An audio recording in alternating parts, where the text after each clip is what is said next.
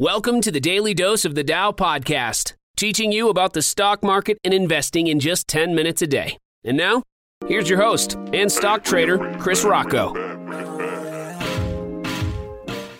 What's up, you guys? Happy Friday. Welcome to episode four of the Daily Dose of the Dow podcast, our final podcast for the week. Well, we've just about made it through the first week of December, and I've been considering December level 12 of Jumanji. I certainly hope it's not level 12, but in terms of this crazy year, um, we're almost done with it. The countdown begins. We're only 28 days to, till uh, 2021. Uh, we got the market pretty much at record highs. The Dow closed uh, last night right around 30,000. Uh, we had a good day until about 2:30 and then it just turned into mediocre day because we got some news about uh, some su- supply chain issues with Pfizer, which caused a bit of a downswing at the end of the day. They're now expecting to ship about 50 million vaccines by the end of the year instead of 100 million. But nonetheless, we're getting a vaccine and the vaccine's on the way, so the market took that into account.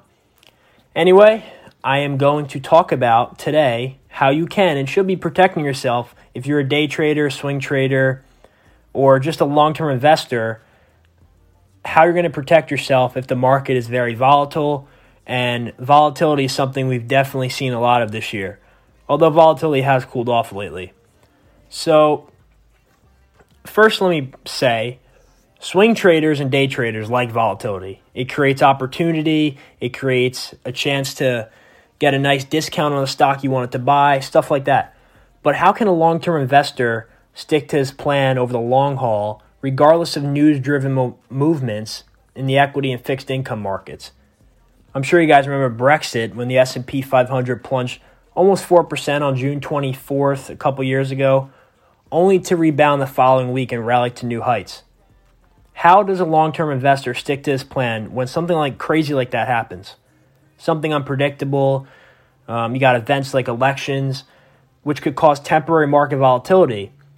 But investors should avoid attempts at long term predictions based on short term market movements. That's just a thing that you should know. Avoid attempts at long term predictions based on short term market movements. That's key.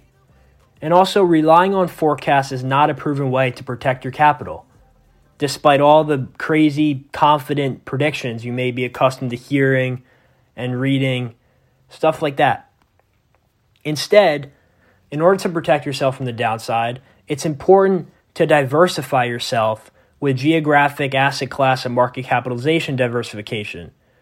This type of diversification can smooth returns when large US stocks become volatile. And a lot of times, volatility comes when you're not expecting it. That's why it's so volatile. Um, when you're expecting the market to, to do something, that's not volatility because everybody's expecting the same thing. You need to have a shock, a, shock like the pandemic. The pandemic brought about a lot of volatility, and Trump's win a couple years ago brought about a lot of volatility. So did Brexit, stuff like that. But when the market is expecting something, you don't really have a lot of volatility. So it is very important to diversify yourself. Putting all your eggs in one basket is not the way to make consistent income. Um, when you buy a stock, you more or less buy yourself a stream of profits for as long as the company exists or until you sell the stock, whichever comes first. For example, if your great great grandparents, let's say great great grandparents, because I'm talking about back in late 1800s, if they bought shares of Standard Oil, let's say like 1875, 1880, and the family, your family, hung on to them for all these years, the company is now ExxonMobil. Standard Oil became ExxonMobil. And ExxonMobil now has a great dividend yield. And ExxonMobil would have deposited a dividend into your into your bank account or your family's bank account for more than a century every single year. Some companies have annual dividends, some companies have um, quarterly dividends, stuff like that. But Exxon would have deposited a dividend into your bank account every year for more than a century. That's a lot of profit going into investors' pockets. Now, if we take away Exxon, think about the other steady Eddie companies like Alphabet, which is Google, Apple, Microsoft, Coca Cola, companies like that who have consistently grown in profits and revenue over the years, have their profits been significantly impacted by the occupant of 1600 Pennsylvania Avenue, the President of the United States? The answer is no. It, it, history shows that the company's strategies, products, and uh, industry conditions matter more than who is in the White House. So it's really important not to overthink elections with the market. Don't be going selling off everything if your candidate who you think is best for the market doesn't win. Don't don't be doing that. That's that's ill-advised decisions. That's illogical. History shows that the company's strategies, products, and industry conditions matter more than who is in the White House. That's the big idea here for elections and stuff like that.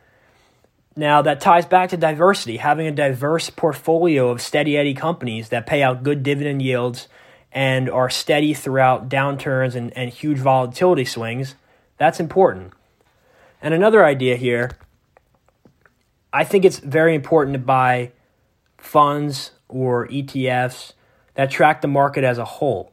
So there's a lot of funds like Vanguard or, or uh, iShares, um, where I guess they're ETFs that track the market as a whole instead of um, so instead of buying a particular stock or a bunch of particular stocks stocks you buy pretty much the S&P or you buy the um, you buy a fund, you buy an index tracker and it tracks the market as a whole so as a mar- the market as a whole just generally goes up over the years there of course there's going to be some bumps in the roads and stuff like that but the market as a whole goes up over time. So it's important to own ETFs and index funds that track the market and that protects you from the downside.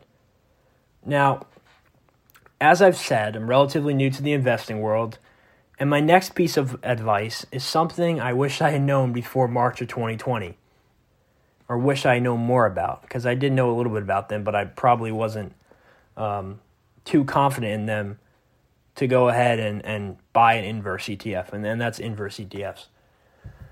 Now, if you're expecting a downturn, maybe buy an inverse ETF. Um, that's that's an option. Inverse ETFs um, are a little tricky because they're not to be held for the long run. You should not be holding index ETFs for months. Maybe and you should not be holding them for years. Certainly not years. Maybe not even months. Um, Index inverse ETFs are securities designed to perform the exact opposite of a given index. So if the S&P 500 index rises, let's say 2% in the day, an inverse ETF for the S&P 500 will lose 2% over the same period of time, and vice versa. If the S&P index falls 2% in a day, the inverse ETF for the S&P would rise 2% in a day.